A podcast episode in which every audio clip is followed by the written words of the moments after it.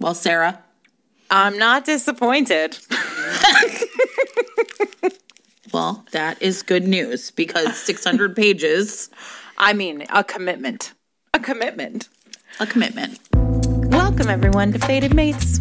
I'm Sarah MacLean. I read romance novels and I write them. And I am Jennifer Prokop, a romance reader and editor. And this week we are reading top three book of all time for Kate Clayborn. Laura Kinsale's Flowers from the Storm, which is a legend. It's a it, this is mean- a legendary book. Yes, absolutely. It is a, a text that is invoked all the time in romance. Um, it is a text that I tried to read when I was a teenager oh, interesting. Okay. and uh, decided pretty much like straight out of the gate. Because this was published in 1992. The thou, Sarah, was not online yet. Listen, I can remember trying this when I was like 15 or 16 and being like, what even is happening here? And I put it down, and then I told myself I was not a Kinsale fan. And like, not for any reason other than like, not because I like didn't like it or didn't, it just was not for me. The thou, this Quaker, this Quaker, and this Duke with aphasia after a stroke. I think, and in in hindsight, you know, from this side of forty, I think sometimes there are books that just don't speak to you when you're a teenager. And then when you're a grown woman who's lived a life, you're like, oh, wait a second, now I get it. Well, and you know, this is true of all books, right? I mean, like there's a real way in which reading this book felt like there was a grown up in the room. And there are ways hmm. like right, I teach at a middle school. I that like my school's K to 12 and sometimes my high school English department colleagues tell me the books that they're having kids read and I'm just like why? Like why? What is what is a a child getting out of reading Beloved? Right? You know what I mean? I mean, these are books that like like these are books that when you read them again as adults, you're like, "Oh, I really did was not ready for Gatsby." you know? Yeah. I mean, Gatsby's a great example, right? I mean, there's there are Gatsby's one of those books that we assign to teenagers because it's not actually that difficult to read.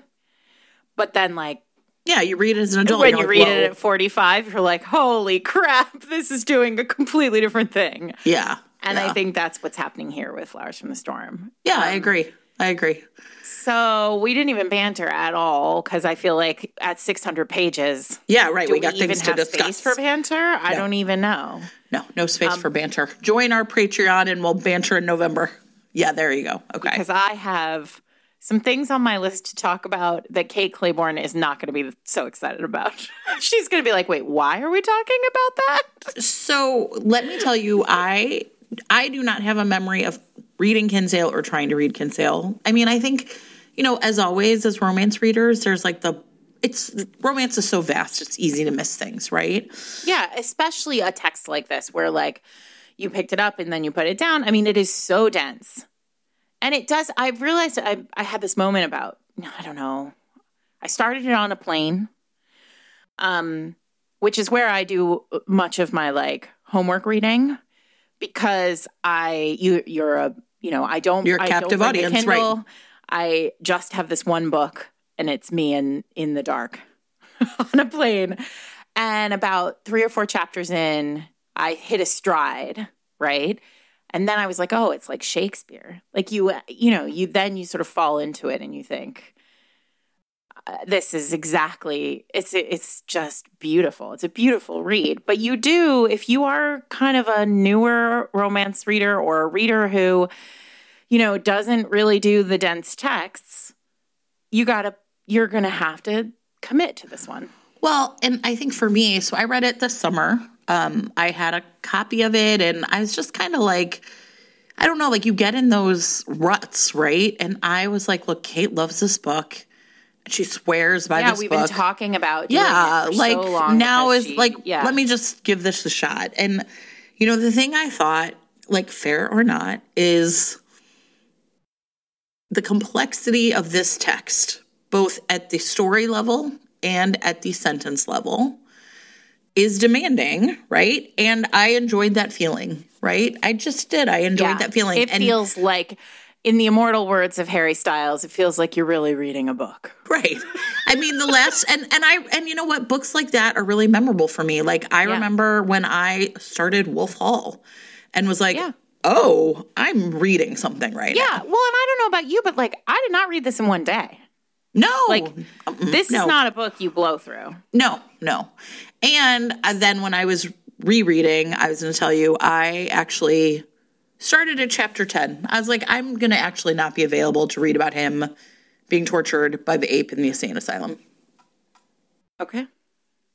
I mean, that's fine. I mean, we all know I really enjoyed it. That Oh, of course. You were like, I love this part. And I was like, I'm a delicate flower, flower from the storm. It's too sad for me. Poor man. So, All right. So, do we want to do a quick? Do a quick? Do we want to do an overview of like this book? so, you know what, everybody, if you're struggling summarization, there's a kick, you know, I mean, te- teach what I teach the children. Somebody wanted, but so, right? Jervaulx wanted to just be a rich, lackadaisical duke. Um, but he had a You stroke. just wanted to cat around, cat around. cat around, right, but he had a sleep stroke. with married ladies. So his family put him into an insane asylum because nobody knew what like any medical things were. And they also were hoping to steal all of his money. Mm-hmm. And then along comes Maddie, Maddie girl, this Quaker good goody two shoes. Well, wait, they've Right? already met yes, that's true. because Jervaulx, before he has a stroke, yeah, is a genius mathematician, as is Maddie's deaf father. I mean, Kinsale really leans in here. There's blind, blind. I'm sorry, not deaf, blind father. So they are mathematicians and they are working together on a paper.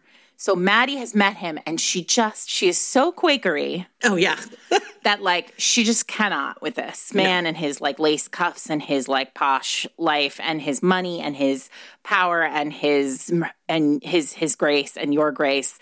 She is a full on Quaker. Yeah. And he is very. He's not rude to her, but she knows that he's making fun of her. And so, um, her cousin owns this asylum, which apparently, by the way, everybody is like, you know, the best run. The nice saying one. this. Yeah, this is the nice one. But guess what? Even back then, even the nice one was a bad right. one. Yeah. And so she goes to work at her cousin's asylum. And Cousin uh, is like pretty relaxed and groovy. Yeah, his name's Edmund, and he's like not terrible. Like he really does think he's doing forward thinking, like medicine on behalf of his patients. And she finds Jervaulx there, and he is being So, and a lot of people think he's dead. By the way, yes, like, right. like, his family whatever has that guy? yeah, exactly. So maybe you could tell this part since I didn't reread it. She finds him in this She finds him in the place. asylum, and it is and it is a terrible place, and they think that he is a violent, like Yes. criminal mind. They Right. think he has um, descended into, you know, some kind of madness, uh, and he is, he does not speak, and he is just angry all the time, and uh, and uh, he is he is abused by the and tortured by the by his kind of guard at the asylum, um, who he and Maddie kind of quickly name Ape. Um, and Maddie learns quickly, Maddie instantly recognizes him and remembers, of course, that he's a genius mathematician. And uh, we'll get there, but uh, she realizes pretty quickly that he is not, in fact, descended into madness and he is able to communicate, but he is not able to communicate, you know, tremendously verbally. Uh, but he can communicate through math and prove that he is sane. Um, so then it's sort of a, a battle to prove to the rest of the world that he is sane, that he should not be in this asylum. Um, and they, uh, so they, you know, work together to get to get him out of the asylum, um, and eventually they uh, they escape. He escapes the asylum, and he kind of kidnaps her. Like it's it's not really a kidnapping; it's like a light kidnapping. Well, it's interesting. He has to go back to London. Yes, they go to his friend. Well, he'd have to go back to London first to have a hearing, right? Like there's going to be this hearing to Yeah. judge his competency. And it's at this part, it's at this point that like he's Maddie can see the dramatic improvement that he's making, right, in terms of his ability to comprehend and Because speak. he's gone from nonverbal to some kind of verbal. Yeah, and um, but then what his essentially his his mother and his sisters and their and his brothers-in-law want to put him back. They're afraid of him, but mostly we understand they want his money. Plus, there's a big, big estate. yeah, I mean- and yeah, it's huge, right? Big. I mean, he's the most powerful duke or whatever. The oldest Duke. yeah, I mean, classic, right? Cla- He's like of the course. first Duke. right. um, and it's his aunt, right? Yeah. his brother's, his dad's sister, who is has her eye instead on the prize of like continuing the line. And she kind of, you know, does some machinations and is basically like, Jervaulx, if you marry, we can put off this competency hearing for six months and you can get married and you can have a, sire, you can, like sire a child. And I promise you, you will never go back there. Right. Because Right. at that point, a duchess will have enough power Yes. to be able to say, my husband Is it doesn't right? goes nowhere. He goes Right. nowhere. Right. Problem is he doesn't want to marry they don't he doesn't want to marry the person that they that Yeah. they want him to marry. And that poor girl, I mean, she wants she gets the hell out of Dodge real fast. Well, and, Um, and yeah. Maddie is with him. He's she's his companion, and they're obviously falling for each other. And you guys, this is like 200 pages Yeah. into this book, and I mean, it reminded me a lot of Lord of Scoundrels in this way, in that like at this point you're like, how could this? Po-? I think I texted you. I was like, we're get we're married now. So anyway, long story short, she, he convinces Maddie to marry him instead. I mean, and it is long story short here. And then Yeah. he and Maddie get married, and that's like 250 pages in. And then you're looking at this, you're holding this book, you're like, there's another 250 pages. No, 300 Right. pages of this book. So where do we go from here? Where do we go And in the here? immortal words of Kate Clayborn, we just get our hearts ripped out. Yeah. That's what happens Yeah. next. Well, and So they head to Wales. yeah, and it's just to me, this is the part. So they go to his ancestral estate where he feels safest. to hide. right to hide and for him to sort of recover and it's there that then like to me one of the most and we don't have to talk about it now we'll get there like a really fascinating inversion happens because the big threat then becomes that his family is they don't care that he is out they want that money and they're going to do anything they can to essentially destabilize the entire dukedom in essentially what's like a smash and grab mm-hmm. and So they've convinced all of his Yes. lenders and partners and lawyers and everything that he is incompetent. yes And so the money is now disappeared. Yes. And they won't, he can't access it. Yeah. who's so Quakery, starts to see the ledgers and she starts to flip out.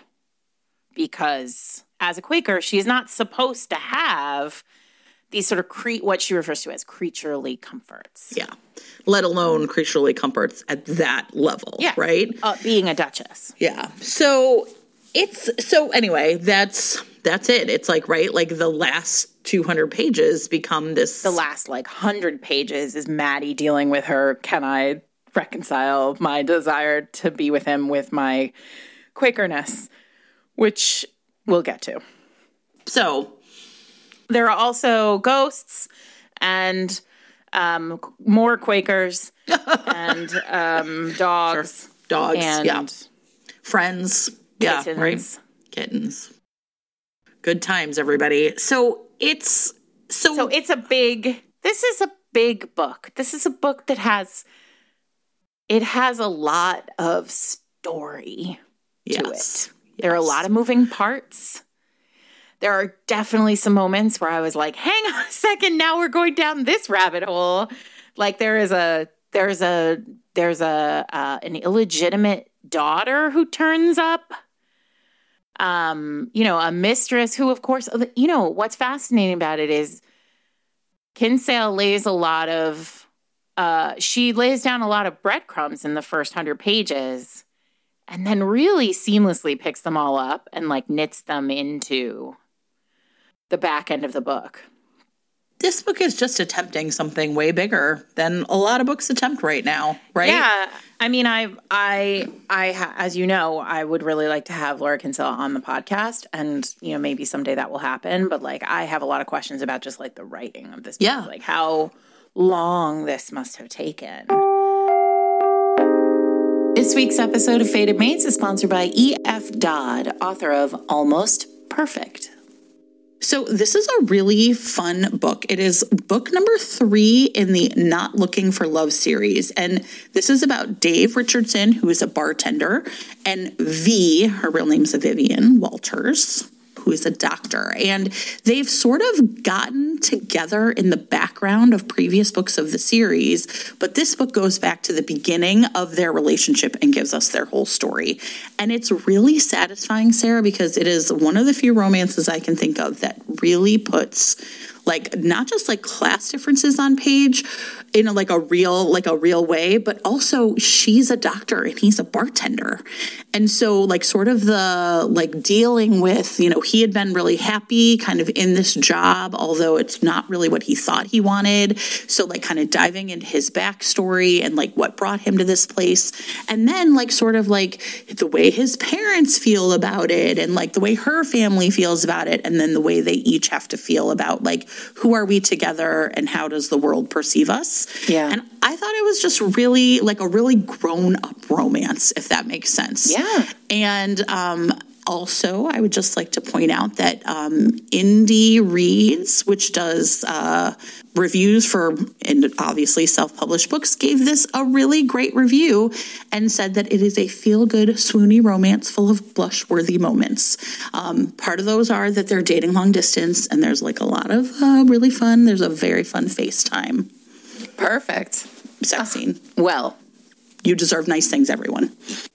Thousand percent. Um, you can read Almost Perfect right now. It's out this week in print, ebook, or with your monthly subscription to Kindle Unlimited. Thanks to EF Dodd for sponsoring this week's episode.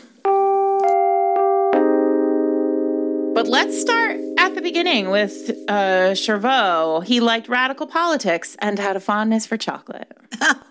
I mean, a great first line. Surely one of the ni- one of the best first lines I've ever read. It just does the job all the way through, right? Yeah. Yeah. I mean, it's really, really great. So, um, Jervaulx, silver tongued at the beginning. I mean, can get any woman, can get anybody to loan him money, can get anybody to go into business with him, is a brilliant mathematician, Right. is known throughout the land as being like the greatest, the best, the most suave, the most Sure. charming, the most talkative, the most, the most, the biggest, most. the best, Yes. like a king. Yes. A when we king. say all heroes are kings, we are talking about Jervaulx. yeah. So it's fascinating the way that he is brought low, right? By like a medical, a medical thing that no one. So it's funny because I've heard um, someone say it's an aneurysm, but I also read it as a stroke. I read it as a stroke, right. Like I feel like that's like the the only possibility, really. especially because his his arm tingles. He loses his hand, his ability. He loses. I I've had Yeah. an aneurysm. Everyone, it doesn't happen that way. So the right. everyone's right. like, what? yeah. Plot twist. um, no, I'm pretty sure it's a stroke, and he is left with. So, but what I think is really interesting, I don't think that we should elide that sort of beginning, right? Yeah. Because there's some really interesting stuff that happens there. Yes. First of all, first and foremost, two math teachers across the land, whenever you say to people, you should learn trigonometry, this is the reason why. In case you ever need to understand whether or not a duke, a handsome duke, a handsome, rich, powerful duke is in a position of power, is in a position of being able to make himself understood. You need to be able to understand sine and cosine is what this book has taught me. So important, important math information here. Before I will say, like, even though I did not reread the beginning, a really memorable part for me of his characterization. Mm. I think that we live in a time now where people are really afraid to make their characters be bad people or do bad mm-hmm. things. And he has a mistress who is married. Mm-hmm. And On he- page for chapter one. Yes. And she is fully aware that she is married, and he gets her pregnant, and he does not care. I wouldn't say he doesn't care because it's actually really interesting the way that it's the way that it's drafted in the first chapter he's like got his head on her like swelling body. Yes, he's he like, knows he that this is happening. Yeah. Yeah, he's like, I love the changes in her body. But like her husband, the moment he gets home, she better bet him because this baby is not legitimate and needs to be accepted by its father. Yes. Right? Right. Fascinating. So all this stuff happens, but um he is supposed to be doing this paper with Maddie's father. And Maddie, because Maddie's father is blind, he is Maddie is basically his corresponding secretary. And so, um, but there is that magnificent moment in the beginning where Jervaulx finally meets with both her father and, her. And her. with her. Yeah. And he says, How long has it been since you've been since you were able to see? And it's been like 18 years or something. And he says, So you can't, you don't know what your daughter looks like. And please remember, Maddie's a Quaker, and it's been made, a thing has been made of like, she doesn't, there are no mirrors in the house. Like, she doesn't look at herself. Like, when she goes to meet him, she thinks of, she puts pearls in her, like, she has this hair that, like, it's Crystal Gayle hair, right? It goes down to the floor. and like, Nobody knows what that means but you and me, but fine. I know, once upon a time, people can Google. So, like, and so they wrap, you know, she has her hair in a very, like, tight, matronly bun, Yeah. and she wears a cap, you know, a Quaker cap. And she is meeting the Duke, and she thinks about, like, wrap, or she does, she wraps her bun in this, like, long strand of pearls. And it's the only time she's, like, it's Like the only ornamentation. yeah, she's adorned and it's like she knows she shouldn't. She feels that it's sin, right? But it's to meet him. Like it is so perfectly done, right? That she and but she doesn't see herself. She doesn't know what she, she you know, she's looking at herself in like a you know, a silver pitcher or something, try and figure out what she looks like. And um and he says to her father like, "Can I describe her to you?" And her father's like, Yes, I want to know. And he describes her to the dad, and it is like they are having sex in It's front so of filthy. Like it is exactly. unbelievably hot. I know, I know. And Maddie, of course, is so uncomfortable, right? Everything is about it is like wrong, but so right, Mm-hmm. right? And the way that she feels again is like this. I mean, Maddie's whole journey on this road of like being Quaker, right? And then like you're supposed to reject everything about the outside world. It's a really fascinating one. And we see this like push pull in her from the very beginning. And the thing we realize about her is how stubborn she is, right? Like, and that there's this way in which, because it's like, she'll just be like, well, it's God's will, right? God, didn't you want to just shake her? I was really, f- I, I will tell you what, I was, I'm really fascinated by it. And I can't wait for us to talk about the scene at the end, Oh, well, right? So, yeah. But so, um, so anyway, so he's like silver tongued and amazing, and he like basically woos. He doesn't. He doesn't want her, but he's like, it's just proof. What Kinsale is doing here is like this man, with his words, can get anyone at any time to do anything. What's fascinating to me is that he has this stroke. Um, you know, he has the stroke simultaneously to the um to the uh duel right? Yes. the, book begins with a duel. Chels from you know chels Yes. has got to love this right? Mhm. it begins with a, a duel with the with his mistress's husband. And the duel is i couldn't really tell. I didn't i don't really i don't think the duel if makes the stroke i think he's having he has the stroke in the house or begins and then the duel happens right? And so it's really fascinating because kinsale's basically like it's not enough. Like listen uh, right now like there is there is something to be said just about like this book as a text of its time where like as a writer she's just like he is going to have a stroke at the top of the stairs like when he is leaving his mistress and the mistress's husband is coming in to discover that there is a, a, a an affair happening. But also we're going to have a duel. And also let's throw in this like paper to the mathematics society. And also let's have you know this other thing happen. Like she's just like every every second page something is something wild is happening. when you read it, you're kind of like, it's too much. But by the end, when you see how it all gets woven right back in, right? Like that's the part where you're like, she's fully in control the entire time. There's no point at which anything gets dropped. I mean, and that's the part that to me is like the most astounding, right? Yeah. So he um disappears. And then we are left with Maddie, who then, like months later, I don't know, it's been four or five months. She is, uh, she returns, she gets to the asylum, and there is, and instantly there is a sense of like the fated mates of it all Yes. right? So we're Agreed. in Yeah. we're in Maddie's POV. She sees him and she recognizes him, and he and then we switch to Jervaulx's POV, or no, and then he grabs her and like makes a sine slash cosine curve, some kind of tangent. I don't know. I'm not a Right. mathematician. Something from tenth grade math on a piece of paper, and she's like. Oh my God, he's not crazy. Or it's not Yeah. on paper. I'm sorry. He carves it with a knife into like a piece of wood or something. And she's like, he's not crazy. There's Right. like, he's trying to say something. Yeah. And then it's all about her trying to help him find language, like find a way to communicate.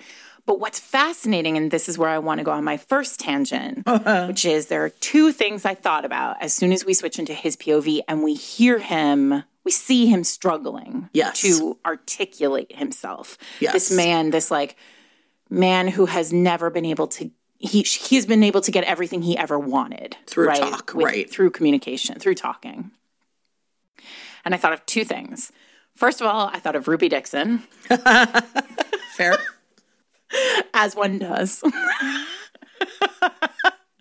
and the reason why do you, do you know why i thought of ruby dixon because when he hears her talk it's like gobbledygook on the page yes. It's really fascinating. Yeah. And as a reader, I mean, this is what we're talking about when Jen said earlier, like you like have to linger on this book. Like you you're slowed down by the reading because it every time you're in Jervaulx's POV and Maddie talks in the early in the first, I don't know, 250 pages, You're like, what's she is- saying? Yeah. you have to stop and read the words that are literally gobbledygook. And then like in your head, work out the sound to try and make sense of it. And sometimes you can, and sometimes you can't. And you are in his head. And it is so deft. It's brilliant. It's brilliant. And the reason Yeah. why I thought of Ruby Dixon is because obviously in Ice Planet Bar- Barbarians, this is one of the things that I've talked about a million times. Whenever I talk about Ice Planet Barbarians, I'm like, the communication when you're in the POV of the alien heroes is really fascinating. And so I think a lot. I in the moment I was like, I I have to imagine Ruby Dixon has read this. Like this is I listen, a lot of me was like, who's read this? Kleypas has read this. Right. Cole has read this. Like the whole thing where like Derek Craven is like constantly taking Sarah's caps off, Yeah. right? Winterborne, not five fucking minutes, and he right like like Mm-hmm. I there the fingerprints of like this are throughout so much of romance to me. Yeah. Once Yeah. you read it, you can see Yeah. it everywhere, right? Yeah, Elizabeth Hoyt, like that, all the like torture scenes in the asylum. Yeah. like there are Car- there are so many of us. I would not surprise me if Carolyn uh, Carolyn Linden. Kerrigan Byrne, sorry, Kerrigan if Byrne. Kerrigan Byrne had read this. Like, yeah, this is a real, clearly a historical text for so many. But the language, the structure, and the play of language in Yes. those early scene in those early chapters in the asylum is really, I mean, like I've never seen its equal. Yeah. One of the things I'll just pause and say is if you if that sounds like a little intimidating, the audiobook is spectacular. It is yeah, narrated tell by me yeah. so that. it's yeah, like well, here's the thing.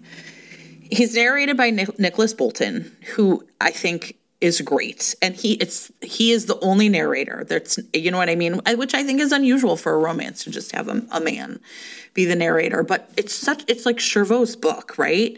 So the A thing thousand percent. the thing that is so fascinating about it and and i will like maybe i can record like some snippets of it so when you're reading it you're kind of like stopping and like saying it out loud and trying to make sense of it.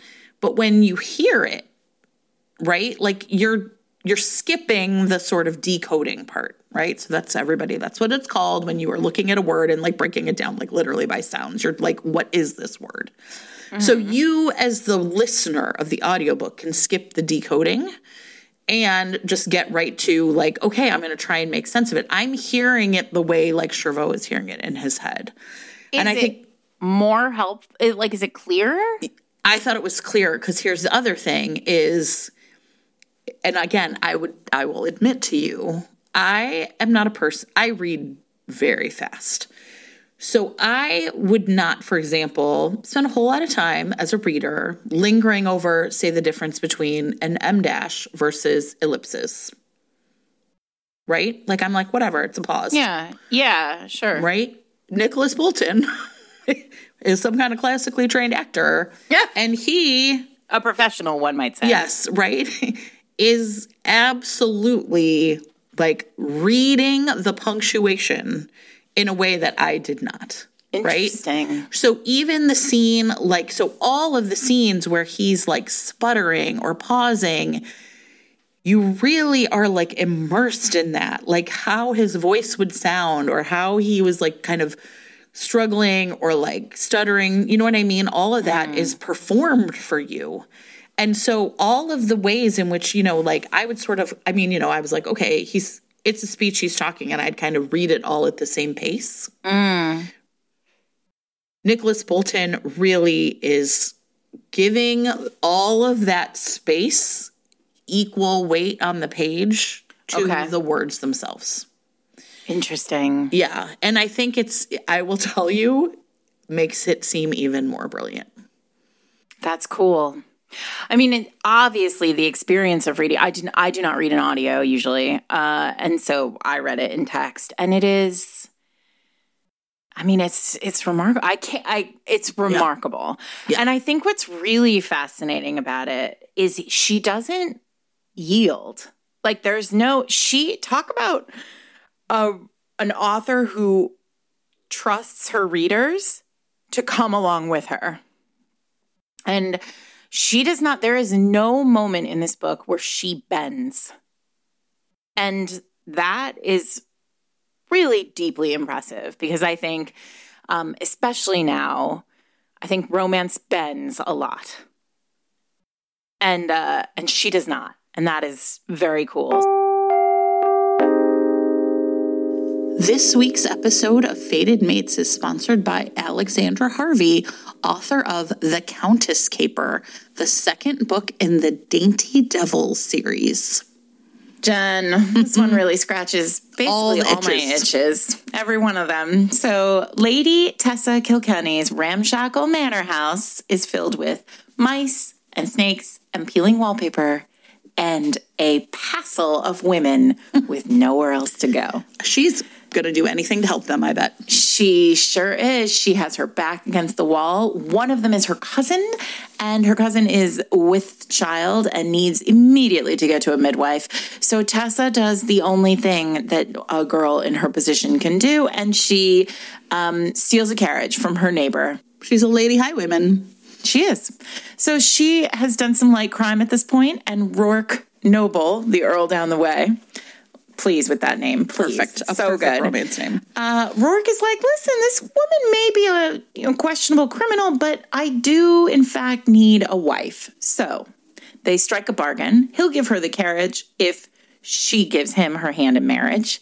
Um, and then once that's done, there he starts to uncover all of Tessa's secrets, or at least that there are secrets. She is fighting off housebreakers. She is stealing from the aristocracy. Her crazy house is rigged with traps to discourage unwanted visitors, and she absolutely trusts no one, not even Rourke Noble, despite the fact that name is destiny. He's got to earn it, Sarah. He's going to have to win her trust, and he's going to have to win her heart, and I believe in him perfect. If you would like to find out more about how this lady highwayman is going to take this carriage and this man to hell and back, check it out. She's a dainty devil. I get um, it. I'm you, you can read this book for free with your monthly subscription to Kindle Unlimited. Thank you to Alexandra Harvey for sponsoring this week's episode. So I want to talk about Ape, and then we can get out of the torture scenes. Okay. Um, oh, and I want to talk about Conrad Wroth. So, Oh, I will which do you want to talk about Wroth. first? Well, let's end with something I like. So let's talk about Ape first. maybe. Okay. Yeah. So Ape, um, so Ape is the the person Well- who has Yeah, I mean he's his guard, but I think the thing like Sarah was saying earlier is so you were like, you know, like everyone thinks he's like violent. And once we are in Jervaulx's point of view, we understand that Ape is antagonizing him and torturing and him. torturing him. Like there are moments Right? where Jervaulx Yeah. believes he will die Yes. if he does not fight back. Yes. And so we then understand like it's not that this man is like, you know, having violent outbursts as much as he is violently defending himself against the cruelty of this one guard. Right. And it's fascinating, right? Because Jervaulx keeps this secret from everyone but the reader. Maddie never finds out that Ape has harmed him. she suspects She suspects it, but he never she never it. knows for sure. Yeah.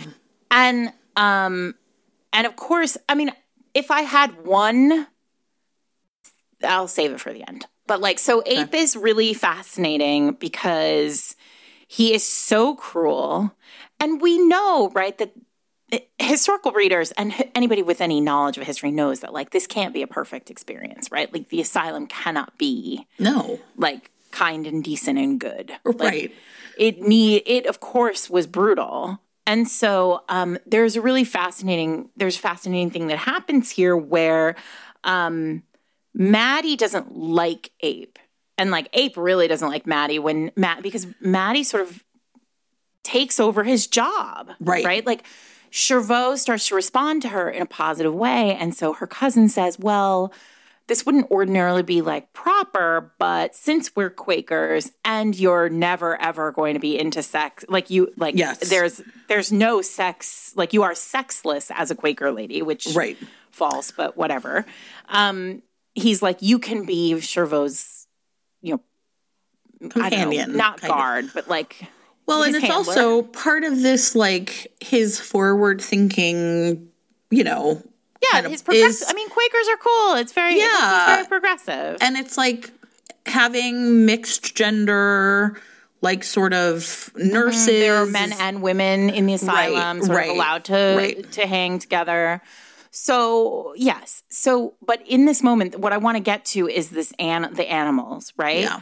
so um maddie and Jervaulx, like Jervaulx can barely speak at this point but he is able to sort of force out some words and they have almost their first moment of like interaction where they are enjoying themselves Mhm. when they each recognize that this man who's who has a name and I can't remember what it is Ape. Is basically like a he's a gorilla like Yeah. he just he's he is he is a, an animal Yeah. and they both clock it. And Yeah. Jervaulx, of course, knows because he's been treating him so unkindly, and Right. that's that's a euphemism.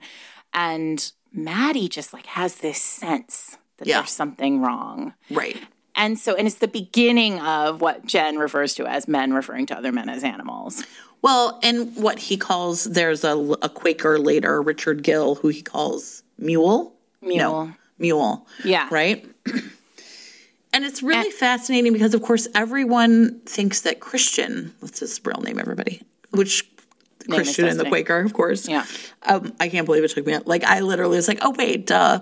Um, that everyone thinks Christian is the animal, right? Yeah. So it's also just really fascinating the way, and it's also like you, when you have no power, right? When you have no power, mm-hmm. this like kids know this. Sometimes the only power you have is to call someone a name, Is to name call. Yeah. right? Especially when you have here you have this man who's was silver tongued, right? Like so this is literally like the weapon he can wield. That's it. Yeah. Yeah. So, um, and the whole time, and this is also, but but also Ape as villain, right? is really fascinating to me because we are in Christian's head and he is speaking. I mean, in his head, his stream of consciousness, his thought process is like we like we discussed, sort of very um, staccato. The cadence is like there's nothing silver tongued about it, and he is he he loathes this man so much. The only moments of complete clarity in his thought are that he will someday kill this man. Yeah, right. And of course, you know, like Sarah sits up like a Sarah's dog like- on the scent. I'm like, I love a vengeance story. I love Sarah a man with vengeance in his heart. Yeah. So, so, um, and then uh, Ape gets Ape gets what's coming to him in the sense that like he doesn't get to keep Christian there. Christian gets dressed. Maddie goes to Christian's house and gets his clothes and brings them back to the asylum and takes him out of the like scratchy woolen whatevers and dresses him in ducal finery and puts on his signet. She steals his signet ring and like gives him his signet ring back. She like returns his humanity to him. Literally, right? It's great. it's great. it Then great. Jen started the reread. Yeah, well, at this point though, this is like I mean, it's true, you guys. It, it for me that whole the, all those scenes where he is like basically being tortured by the ape are so painful for me to read, and just like you know, like modern medicine. Oh wait, but Conrad Wroth. yeah, right. Conrad Wroth. Sorry. Kresley Cole has definitely read this book, and the reason why I say that is because the Conrad Wroth book, where and we you can go back, it's Dark Needs at Night's Edge. Conrad is Yeah. um an essentially a, he's a he's an addict. He's blood addicted. He's a vampire, um, and in his POV, he's it's the same kind of thing where he just like Right. is he is he is on he is in a cage, right? Yes. Like he he's his thoughts are just like banging around in there. yeah. And what Kresley does she uses something really interesting related to tense, but what but I I really honestly like I feel that I felt the echo there. Yeah. Well, and I think the other thing you need to know about like Jervaulx's narration then is as he gets better, right? Yeah. And then like there's a part where you can tell, oh, he's better with Maddie, but not with other people, right? Yep. So there's this, you know, you can see his comfort level depending on like who he's with and and and it's really honestly fascinating. And I I think that that's the part too that I think again the audiobook does such a great job of showing the like that progression as well, right? Because we can hear it in his voice. We can hear it in like the tone of his voice, the anxiety, right? All that sort of stuff. So, you know, basically, he is desperately like, and it, it's, it, I will say the first time I read it, when they go to his home for this hearing, it wasn't clear to me that he would never go back, right? Like, I was like, oh, he'll have to go back. And I think this is like a, a, the big, like, act, like the big movement of the book is once you realize, oh, he's never going to go back there. Right. Right. So now what happens? Well, and you really are like taken into a whole nother world.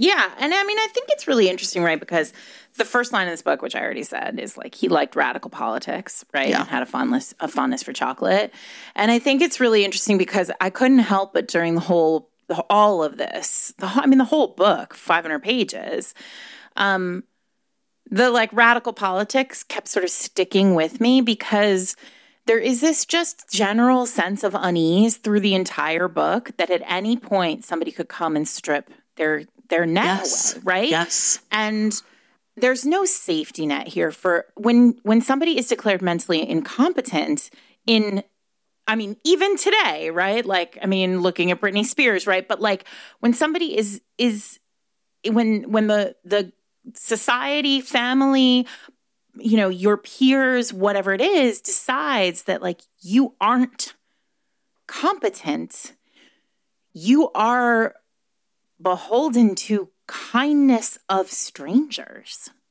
And and that is that sort of constant specter of what could happen if people didn't believe what we believe. And I think again, Kinsale keeps us on this tightrope of panic almost. Like I didn't I will I'm going to say I loved this book. I did not like reading this book It's deeply time. discomforting. It is unsettling reading this book because you constantly feel like he is in real amazing is she- danger. She's so interesting though. Did you feel this way? Because from the beginning, like at the beginning, I was like, okay, this is beautiful. Okay, this is so cool. Like I'm as a writer, I admire it. I can like, you know, think about it in a lot of different ways. But there were, you know, at the very beginning, I was like, come on, this isn't. I mean, like, how's this to work, right? And then you sort of suddenly start. She's so she threads the needle so carefully and so perfectly because you slowly come to realize that Maddie and Jervaulx are right. And Jervaulx Yes. is perfectly competent, like perfectly fine. And perfect like perfectly Yeah. able to be a duke, to run an estate, to do everything with Maddie at his side, right? Yeah. And then the like fear sets in. that, Right. like other people won't believe you. Yeah. So this is the part that I think, right. So after, okay, so if Act One is in the asylum, then Act Two is essentially like negotiating his return home, right? And the thing that's really fascinating about this is you really get okay and, and this to me was like sort of something i don't think i quite really clocked into until uh, like the reread right? Like rereading it and re-listening to it this week. That in this middle section his reliance on maddie is complete because his own family he understands very quickly does not care for him and is trying actually is actively like wants him to be gone again right? Like he gets pretty fast that they are not in his corner. And and what you see and I'm I was like really fascinated by it is that Maddie then in this set in act 2 is the the deeply competent one right? Like her job is to take care of him she understands things he wants. She makes sure sure that things happen. She's able to sort of like sometimes run interference with his family and you know her um they don't know what to make of her because she's this quaker the thou maddie girl and it's Be just like spinster. right? And just as, as she's just like this is all just a bunch of bullshit. I've got a t- i've got a job to do and i'm going to do it. And that is taking care of this man. Right? And so it's fascinating because through that whole middle section then we really get to see the ways in which like maddie's stubbornness right? Because now that she's out of kind of out of the asylum and the ape and her cousin aren't there like she really does take charge of christian. She is the one like taking care of him. And what we also see though is is that he then is like okay i'm not alone right? Like he, he is also like and this is when we see him really like aligning himself to her in this really like powerful way. Whereas she was just this like lifeline in the asylum she becomes a person to him i think in this second act. And what happens is she's like prepping him for the wedding, right? Like she's teaching him the wedding vows. And um, you know, he's going to marry Anne Trotman. I remember because of, of you know, the audio. He's like remembering it and she's like making it really sing-songy. She realizes that he can like repeat words if it sort of has the specific cadence. And um you know, Anne Trotman is like this 17 year old girl who's like, well, you, Poor I think are are crazy, but I want to be a duchess. And it's she's what we also understand is like she is never going to care for him either, right? And so they're at the church. they're at Yeah. the church, right? And like this is when Christian essentially like kidnaps Maddie. Like he like shuffles her out. They like Yeah. escape through a door in in the back in the vestibule. They go over a fence. Mm-hmm. And and this is when we see Christian like that change it starts to him becoming the one that is competent, right? Right. And she is the one who's like Because a little now bit they're adrift in, in, the this world. Now they are the forced to be and worldly. She, and Yeah. she's like, what is the world, right? yeah. I've never seen this before. But the thing that is really, again, like kind of beautiful at this point, because you're like, okay, it's just these two against the world, is she's like, don't you have any friends? And he thinks she means like, you're, I'm a Quaker, I'm a friend. And she's like, your friends. And he remembers, he remembers that he has friends. Yeah. She gives I mean she's she's saving him. Yes. It's so interesting because one of the other things that I think is really fascinating is the way um, throughout the book Kinsale uses love, like the like the feeling, the emotion. And I mean, the first time Jervaulx thinks so Jervaulx basically tells Maddie he loves her in the in Yes. the asylum. Yes. And you can tell in the moment, like he thinks he thinks it to itself himself. I don't know, several, you know, I don't know what, Yeah. twenty pages before he actually says it, but he thinks to himself, literally, like clearly, a clear sentence. I love her, Yeah. right? And it's because she is kindness, right? Right. She is light, and like she is hope. She is all the things that she is. She is in many like uh, this may it's going to be sacrilege in some ways but she is god right like Yeah. she like you can't help religion is everywhere in this book right Yeah. Right. and then later um still in the asylum he says it to her he says love like Yeah. he can't obviously articulate the whole sentence but he says love and you realize like love is not this is not love whatever Right. this is right this is gratitude this is Right. You know, power. Relief. This is- gr- yeah. It's so many other emotions that are packed into love, but it is not pure love. Right.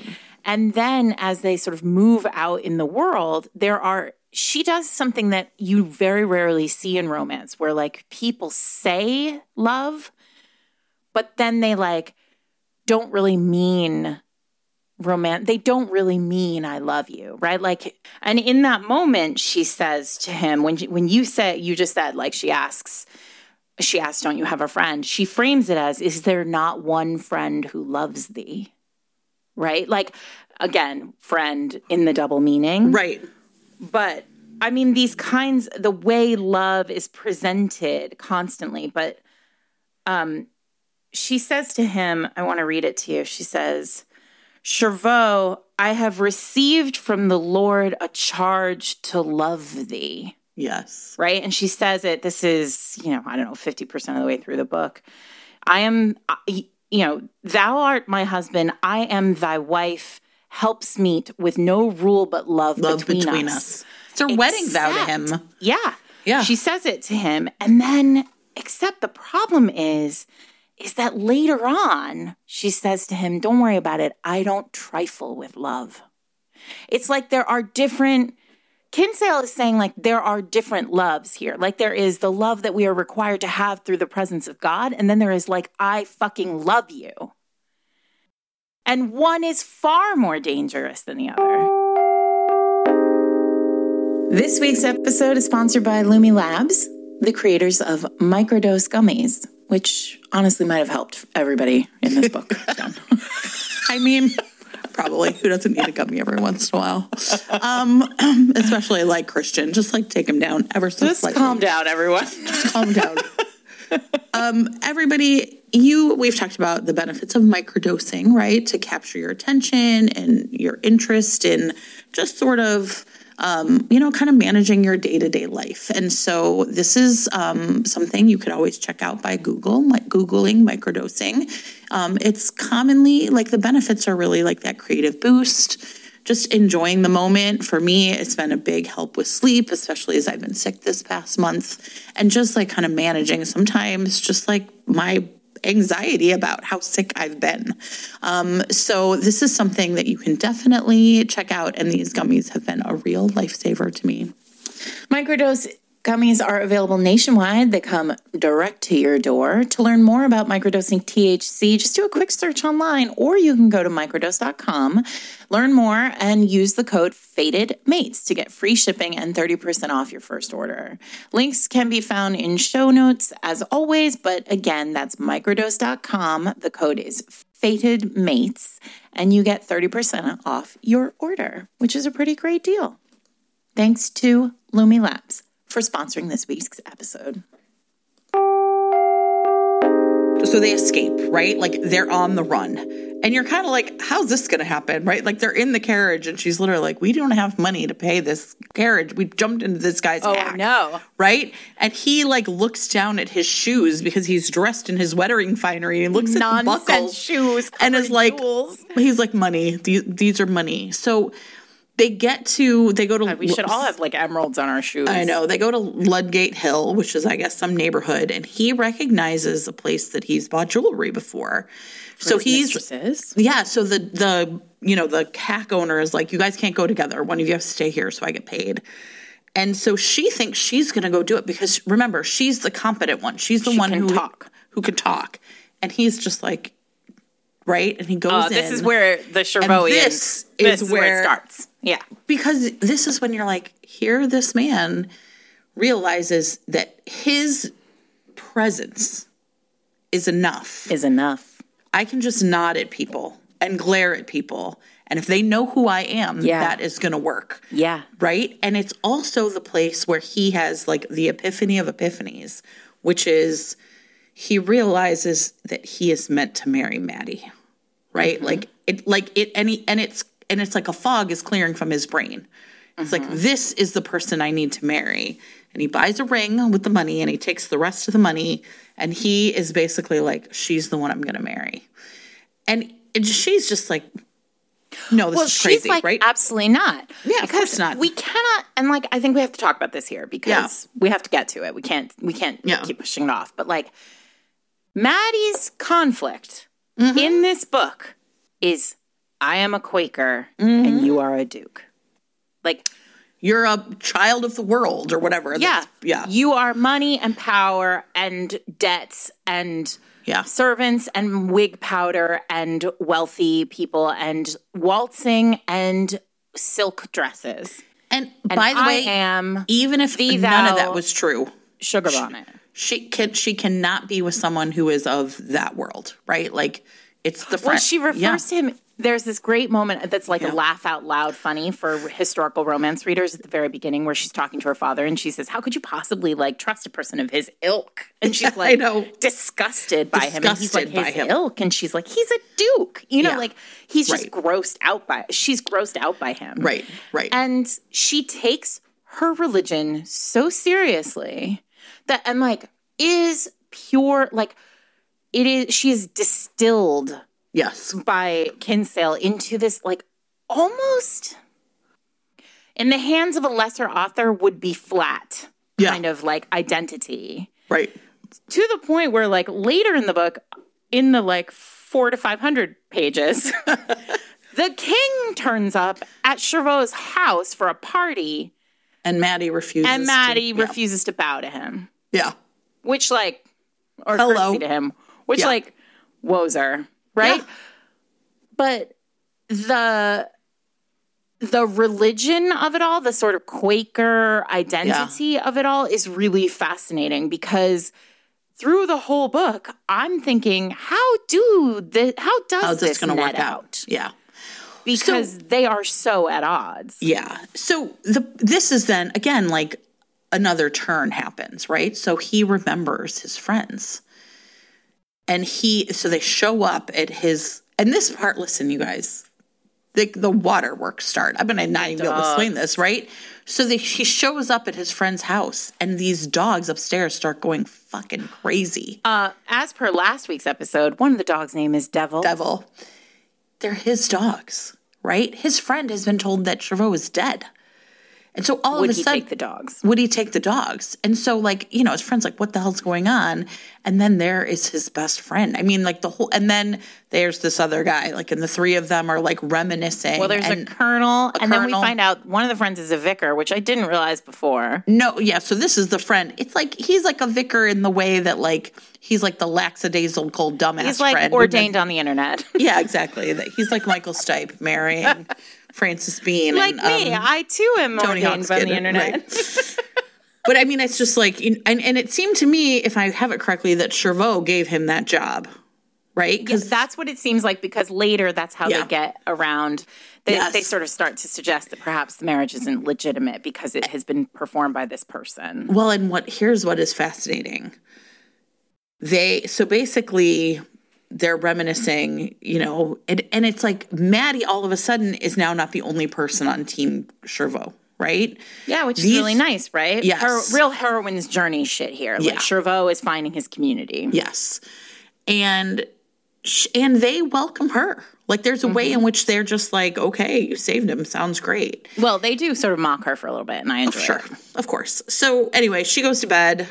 You know, there she's like, I don't know what's going to happen next, but I'm going to need to find a way to get to my thing. In the meantime, they have met this Quaker named Richard Gill, and she tell she talks to uh, Richard in this like train station and is basically like, I'm going to need your help because I am in charge of this man right now, and I'm going to need help.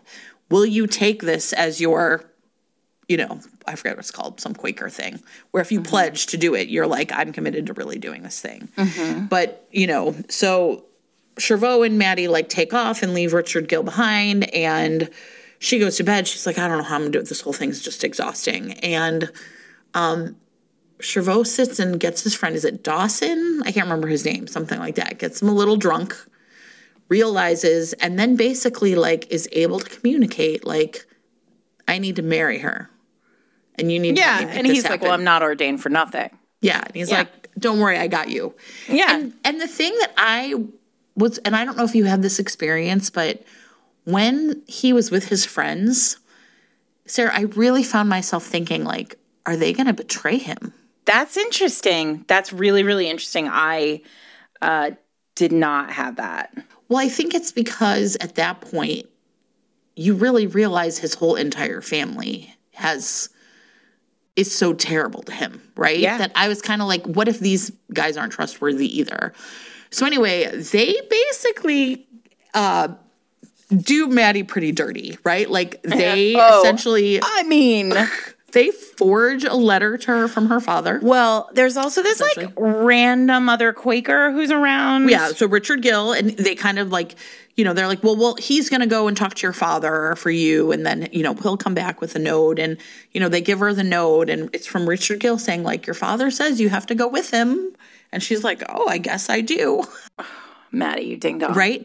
And then they essentially trick her into marriage by making her think like that the you know the brother-in-laws are, after Jervaulx, like, literally cha- literally chasing them into the church and pounding on the door. And he's just like, if you don't marry him, they're going to be able to take him away. And it's turns out though, like it's this fascinating moment where, again, like Kinsale's writing is so powerful. Everything else sort of falls away. Like they are literally pounding on the church And you believe it. You believe you it. You're like, this it. is urgent. This is urgent. Yes. But also, so here's my thing. In that moment, I really did have a moment. I think I still was like, I don't know. I still, I don't think I, I had gotten to a place where I like believed that Jervaulx would like machinate everything, was capable of machinating everything. And he was like, He in wasn't. that moment, he His wasn't. friends did it. And I remember sort of like reading it and really believing it. Yeah. And then afterward being like, hang on a second, like, was that all Jervaulx? Like, No, I it think it was his together? friends that did it. I think it was just his friends. Yeah, like he said, I need you to make this happen. And they make it they happen. it. But I also think it's And part of the reason feel bad about it because he was No. like, listen, I love this woman. Well, and I think it's also part of the reason the scene works because he probably was ultimately as confused as she was at some level about what was really going on, right? So anyway, they marry, they go to Jervaulx's, you know, like Wales ancestral estate where he feels most comfortable. And then there's this like kind of magical interlude where they just are together and happy and like looking at the stuff in the castle and the one like kind of stick sticky part is when his friend tells her like don't consummate this marriage. Like if you want out th- that's what you're gonna have to do. And Jervaulx hears it and is it's really fascinating. You're like wait he understood that. Like he overheard. And and you know at this point she's still telling people like talk slow.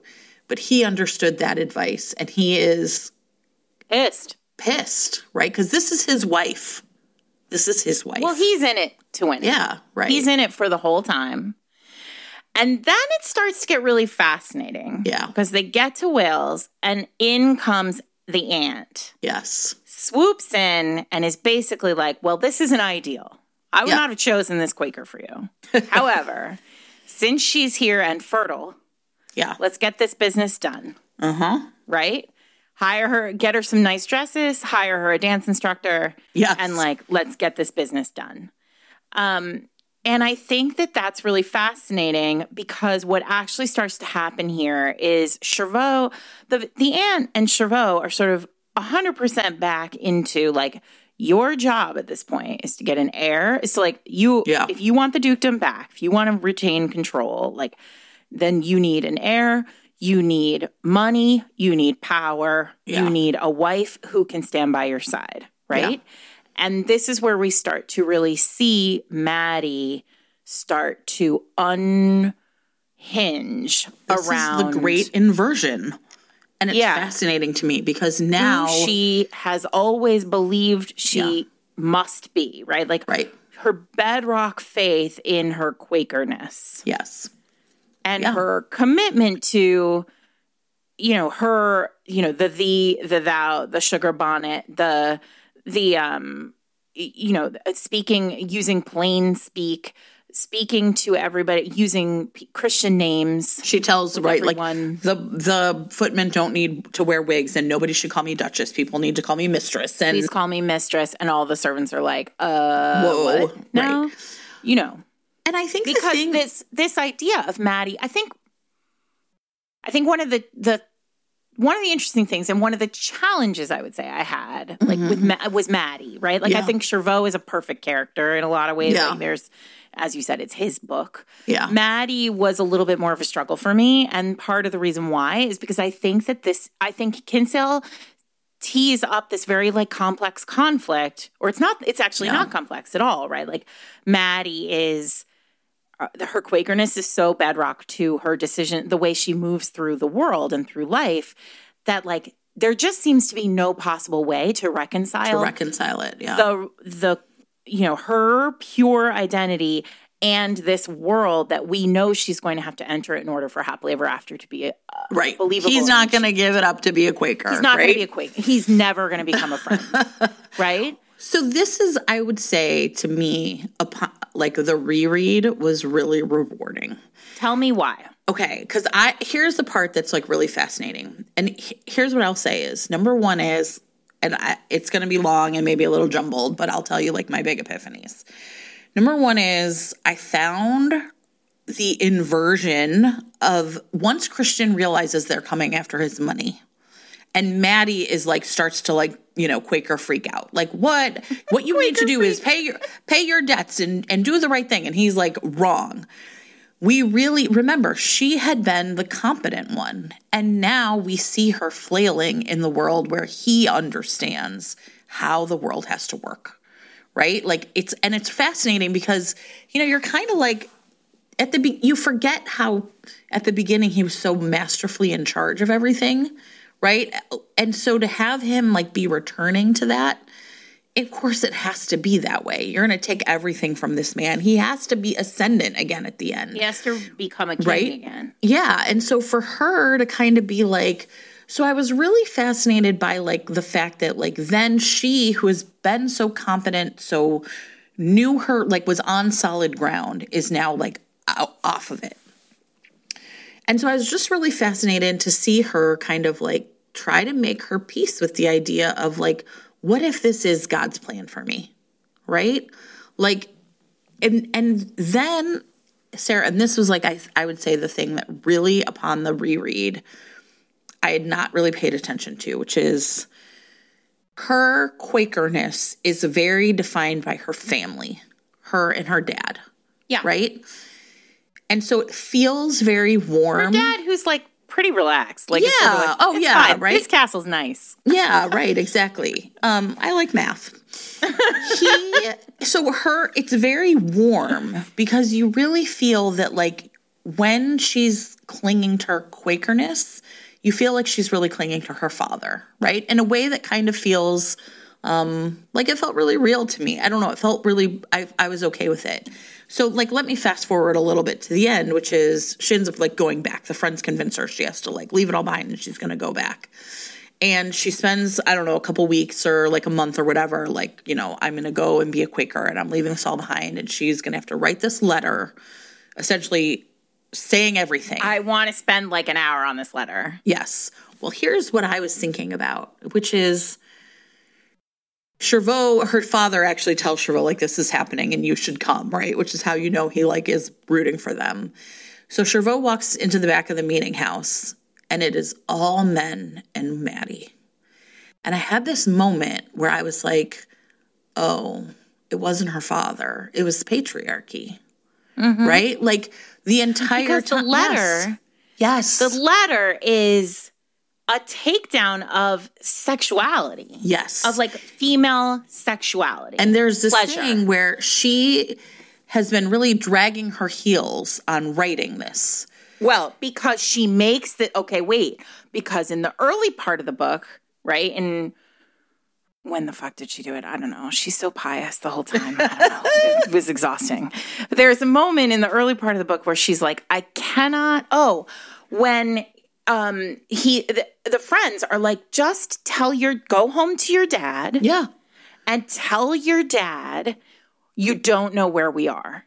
And she's like, I can't do that. It would be a lie. I cannot lie. I cannot. And you're like, come on, lady, get it together. Everyone lies. But what's fascinating is that then this letter comes to pass inside this church with the patriarchy where she's supposed to say like i was wrong for feeling sexual Yes. feelings Yes. Fornication. fornica- fornication. And then when he's like, fornication, it was love. I pledged you my love. Right? I mean, ah, it's The line is great. though is she sat there and like so before she writes it, it's like this line is like she sat and listened, and then she knew what to write, right? Like so, but the, to me it was this moment where I was kind of like, how is she?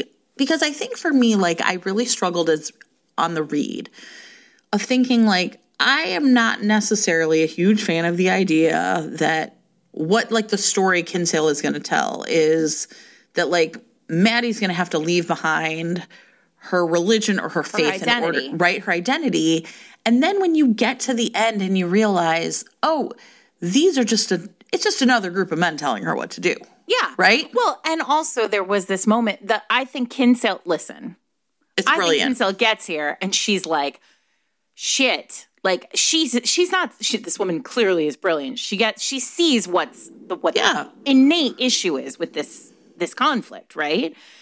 The way that she solves it though for the reader is saying in doing all in writing this letter which Yeah.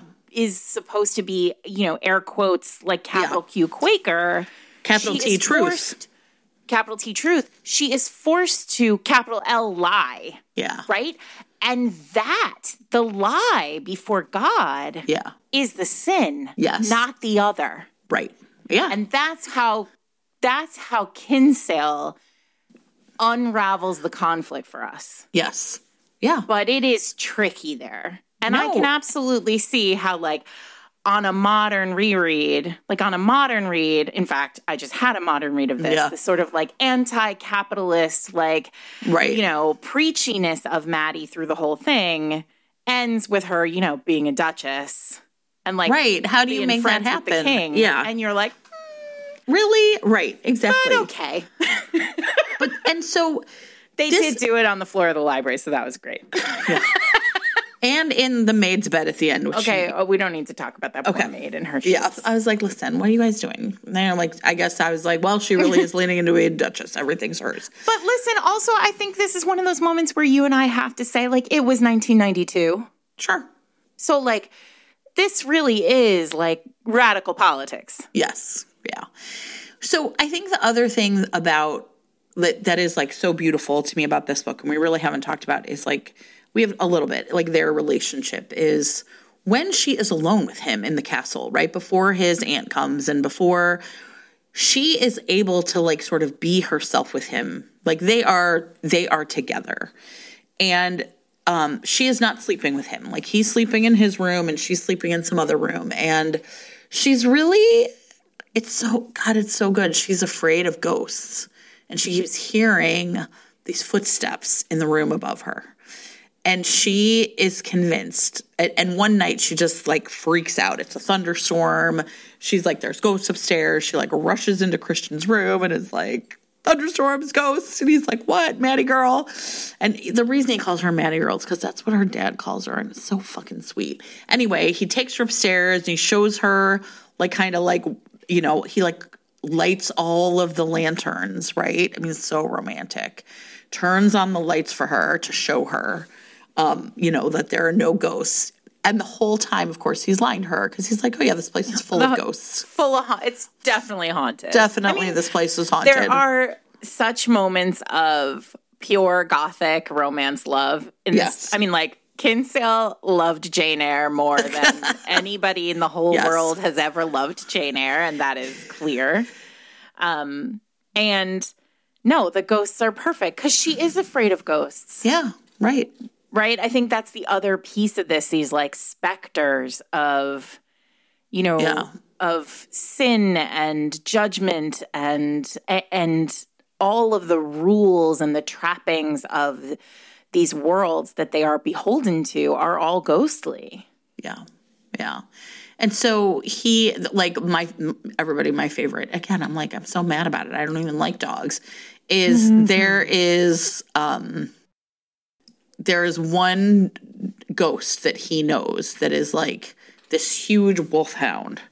And if it shows up, it portends that the lady of Jervaulx Castle is pregnant and that that child will live like live a, whole, a full life right and so mm-hmm. then there's this part where christian says like and he's kind of thinking like it, it was he saw it as a child and he's like you know and it's true because that sister is still alive. And then he like lists all of the children that died right? Like all of the the children that that you know his mother had that died. And it's like some a lot of them. And you really have this moment. It's like the one moment where i had like this moment of like real sympathy for his mother Mm. who you know at this point you're kind of like she's so evil and she's just like throwing her baby away and then you're like oh yeah this woman has lost eight children or whatever Yeah. right like there's a coldness There's to her trauma there. that is like built in from the trauma Yeah. like she cannot mother and part of it is because of this story Yeah. right So I think we have to talk about. I want to talk about two things, and because of your rule, that we should talk about the thing you'll like the best after. We're going to mm-hmm. start with the mistress and the baby, yeah which comes not out of left field, but feels like holy shit! I forgot Well, this whole thing had happened. Yes, exactly. You're like, oh, I forgot all about that. Right? Right? Yeah. but really has a he. It really has a Dain and Jessica feel here. Yes. like there's a moment Yes. where you're like, oh wait, this is written one year before yes. Uh Lord A couple of years Scoundrels before and Lord of Scoundrels. Yeah. yeah, here we are. Um, so at the very beginning in chapter one, it's like um, it's like Chekhov's gun, but more, Chekhov's pregnancy. Sure. you know, Chekhov's uh, Chekhov's no baby condom. bump. No, no condom. um, so there's a baby bump in chapter one, and then there's a duel because he's um, cuckolded this woman's uh, husband, and then that's over because we are off to the races in an in an asylum. But um, don't forget, please, that there was a baby bump in chapter one because eventually that baby has to be born and she is and she is born to i think it's interesting there's a daughter first of all but second of all um, she is born to the the mistress who is now a shun who's the who is now a widow A widow. Right. but who's which is fascinating I, Oh, yeah. Kinsale just like kills well i mean it's clear why so Yeah. she's now a widow and she has been in she is rash this woman is rash she makes Yeah. bad decisions and the reason why we know this is because she was just letting Jervaulx lay around in her bed while she was married after Right, sleeping right. with him in her husband's house anyway Right. So she makes bad decisions she uh she at some point admits to her dead husband's family yeah, this wasn't his baby. upon whom she is relying for money and Right. food and shelter. Um, this wasn't his baby. Uh, and they kick her out yeah. because they can. Right. Exactly. So they Well, kick her and the baby out. again, your family can kick you out if they want to. yeah. Right. And she turns up on the doorstep of Jervaulx's house. And well, they like, meet "Thank in like, isn't it Covent Gardens Yeah, or something first? Oh no, she does. somewhere. Yeah, somewhere, and no, then she, she just, shows up, doesn't she? I think they meet somewhere first and then she shows up. Yeah, whatever. She shows right. up and she's like, "Thank God you Yeah. are not dead, because I need a husband." I need money because we need to send the baby look away. what I have. Well, first Right. she says, I need a husband, and look, I have a baby, and Yeah. it's yours, and it's a Yeah. girl, so don't worry about it, right? Yeah. And he's like, No, I'm married, and she's like, You can't be married to Quaker. Oh, come on, get it together. that can't be real. But he's married, and she goes off, and he's like, Oh shit, there's a baby. yeah. And then she gets an offer of marriage at the end of the book, or at the end, 100 pages from the end of the book. She gets this offer of marriage, and she sends him a note that basically says, like, if you don't want this baby, I'm sending it to, I need to, this baby needs to go somewhere. It can't come with me to Right. my new marriage because my new husband doesn't know it exists.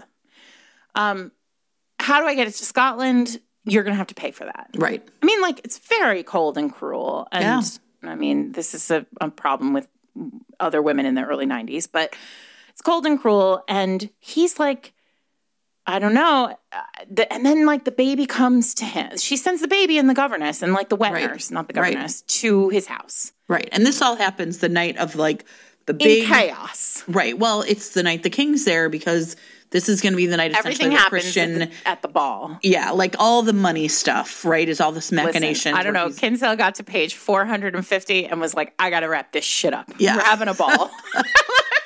Like I got to make everybody put everybody in the same place and see what happens, right? And Maddie is the one who discovers this girl, this the wet nurse, and she knows baby. instantly this Yeah. baby is is his and she's just like kind of wrecked and you know have flounces and the but this baby he has this Oh God, it's so listen beautiful. i don't need a baby in a romance but this moment Yeah. where Jervaulx goes to him and it's like she, he looks into his daughter's eyes and he sees her th- like Yeah. there's a moment where we flash back to like the the lyric structure from the very first act where he can hear her thoughts Yep. but maybe they're his thoughts like it's sort of a you're not sure who's thinking it but it's like the light within him like Yeah. sees something in her Right.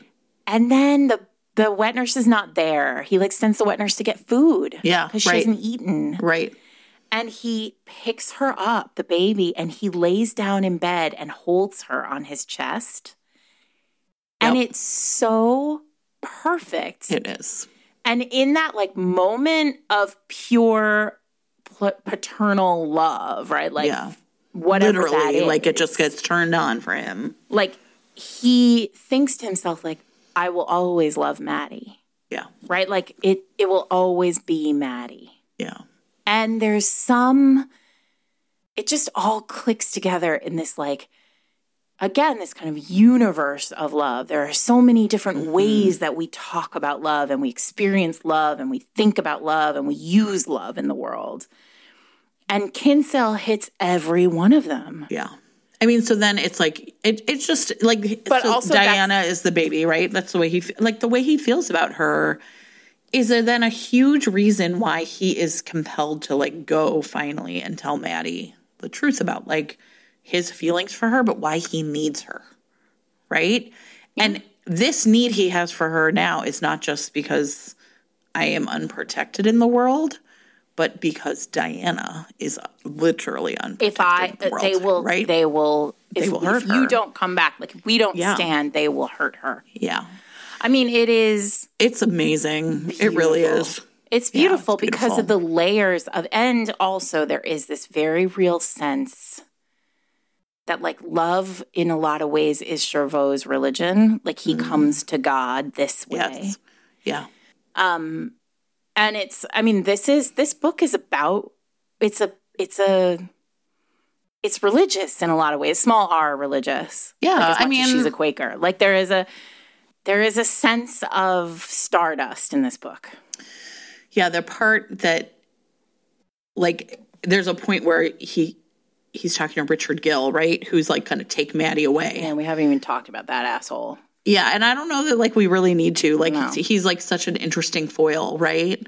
Uh because of course Jervaulx is like like so like are you kidding me? This guy? but it's he does say to him as she's leaving with him like she's afraid of thunderstorms, right? And it's like And then he's like, but I'm not going to tell him about ghosts. Like, right? And and, and he'll never find it out on his own. And he'll never make her laugh. And it's really interesting the way that, like, we see, like, the, you know, keep it. I mean, the thing that's kind of brilliant about this book is, like, when he at the beginning is, has had this stroke and cannot communicate, and it's just this, like, violent thing. Mm-hmm. And to have him be so tender at the end, and to have him be so I don't know, it's like a really amazing transformation. Like his character arc is mm-hmm. so beautifully done. Mm-hmm. Well, yeah, it's, It's, his so book. perfect. It's his book. It's his book. Yeah. Um, I also want to just point out that this man has this pirate smile that he has, which is my Roman Empire. Um, Amazing. Listen, there are a couple things that happen here that I love. I love that Kinsale knows the job to the point where she knows where even this man who cannot articulate himself verbally can throw a murderous look oh and yes. send literally anybody back a dozen steps. Yeah. He I love that he might not be able to tell her he wants to take her to bed, but man can that man undress her with his eyes whenever he wants. and that smile that he gives her, which is described as a pirate smile, I mean, Well, and listen, when they have sex, it's amazing. It is like religious. It really is like a, Oh. it's like a sacrament. Well, that sex scene where she talks about like he finally, I mean, finally, she says she's not going to consummate, and literally that lasts like twelve pages. yeah. Right. and then and then oops, we're consummating, and she's thinking to herself like, I should say stop. Like I should say stop, stop. Like stop letting me touch your face. Stop letting letting me love you. Stop letting me kiss you. Stop letting me feel the way I feel. Stop. You know, like it's hot.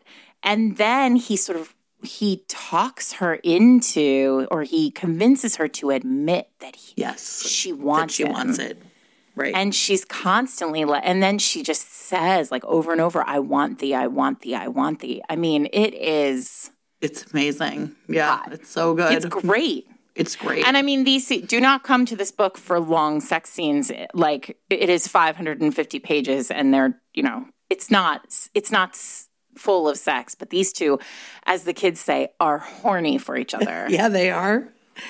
It's, I think the thing for me, and it's really interesting, is I think it's like a real exercise in, I like my favorite kinds of romances, right? Are like, how are these two ever going to work it out? Hmm. And I think the thing that is like so amazing about this book is up until the very end, I don't know, like there this book continually surprised me, I guess is what I'll say, right? Like when you kept saying like what's it going to be for 200 more pages? I'm like, well, I know. I would check in. I'd be like, Right. 154 pages. I still don't know what's going to happen. and exactly. And that's the part where there's a sense of like fullness to this book, mm-hmm. right? Like that there really is like so much I don't know, like there it, it it's just so I don't know. It's like I don't know. I guess I just feel like I've been reading a lot of a lot of things that do not have Okay, let me say, let me tell you a thing I tell my students all the time. You'll laugh. Maybe I've told you this before. We talk about symbolism or whatever, and I'm teaching the kids this, and I say, like, you know, here's the thing, like, you don't have to pay attention to this stuff if you don't want to. But I was like, let's say my friend Sarah and I go to a restaurant. Have I ever told you this before? Mm-hmm. And I was like, you love cooking. I don't. You can identify all of the things, the ingredients in the meal, and I can't. But I can still tell that I have eaten something delicious. I can still mm-hmm. tell that this chef really has spent a lot of time crafting something amazing in the kitchen, right? Mm-hmm. And I think that's the thing about reading this book is it is so filling. And I think it's because like the there's so many things to talk about. Like we didn't even scratch the surface. Like we could have had Kate on and had a totally different conversation. And it's like, but the ways in which this book just really took them seriously, took their story seriously, mm-hmm. took this huge kind of cast of characters, took religion and capitalism and you know what I mean, like lost children and ghosts and everything feels like nothing felt extra, nothing felt cheap, nothing, right? It just all mm-hmm. felt like, I don't know, it just felt so like a grown up, right? Yeah, it really did. And it felt grown up in a really interesting way because, as much as it begins with all these kind of like wild threads, Yeah. and you think to yourself like, oh, we're going to go on one of these wild these wild Right. rides, right? Like Georgina Right. Anderson throwing cockroaches at a, you know, Right, right. at a, you know, cockroach and I'm sorry, throwing radishes at cockroaches right on the boat.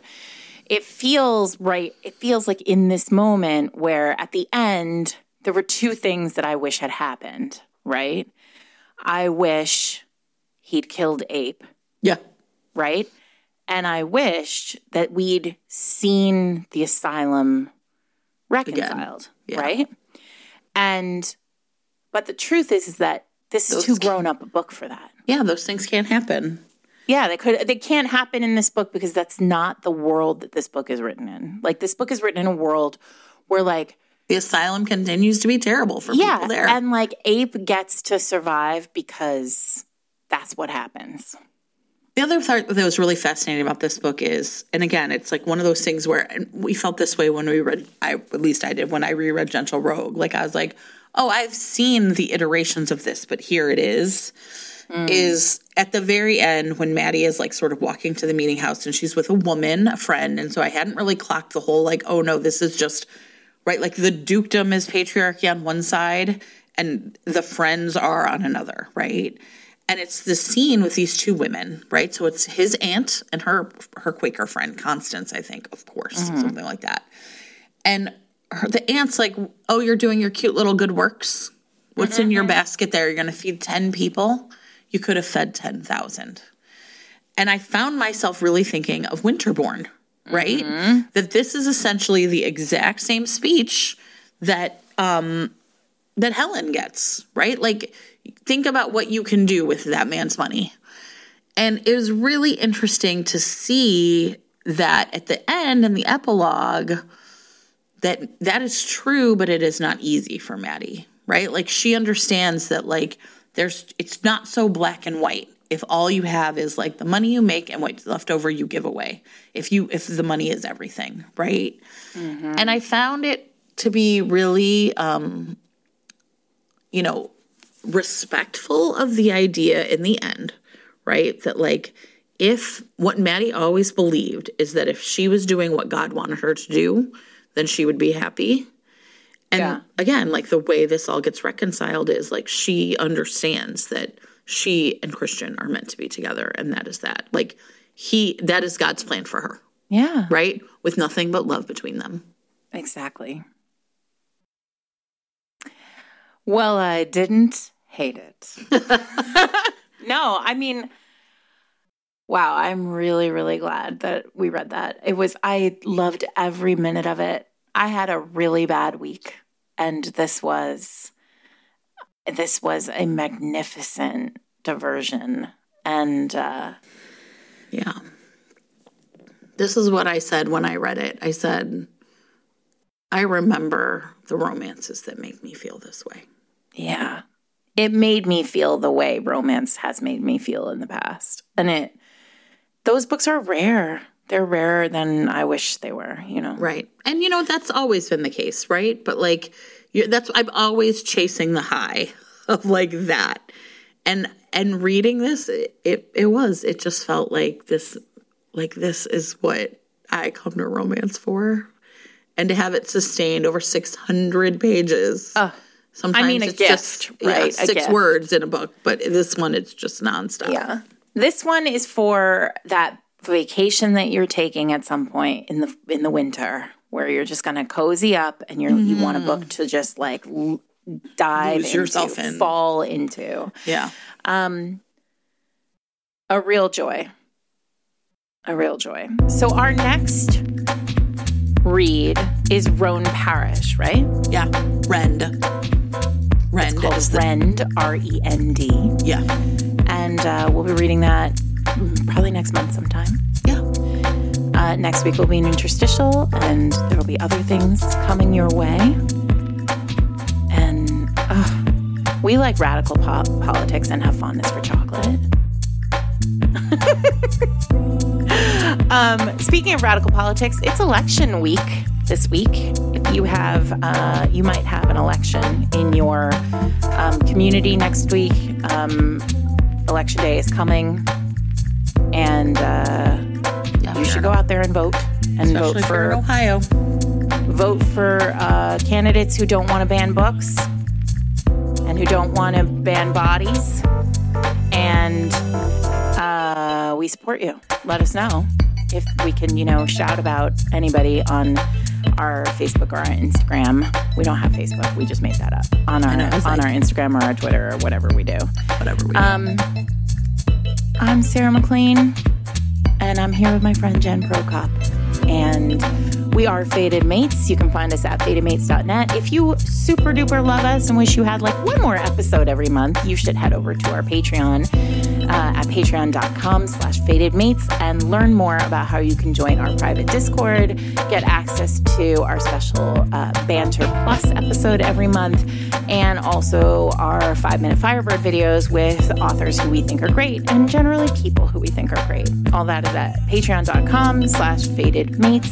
You can also find us on Twitter at Fated Mates, on Instagram at Fated Mates Pod, on Threads at Fated Mates dot no on th- on Threads at Fated Mates Pod, and on Blue Sky at. I don't doing know, we're everybody. everywhere because we're just trying to figure out where you guys all are. and uh, as always, please uh, help our sponsors by going over and reading their books. And um, we love you. We hope you are you are enjoying your lives. we hope that you have friendly dog ghosts. Yeah, exactly. Telling you that everything's going to be fine. Keep your babies warm. We just don't want them to be cold. I know they're wrapped in coats and shawls. It's amazing. Oh. All right, Anyway. bye, bye everybody. Bye.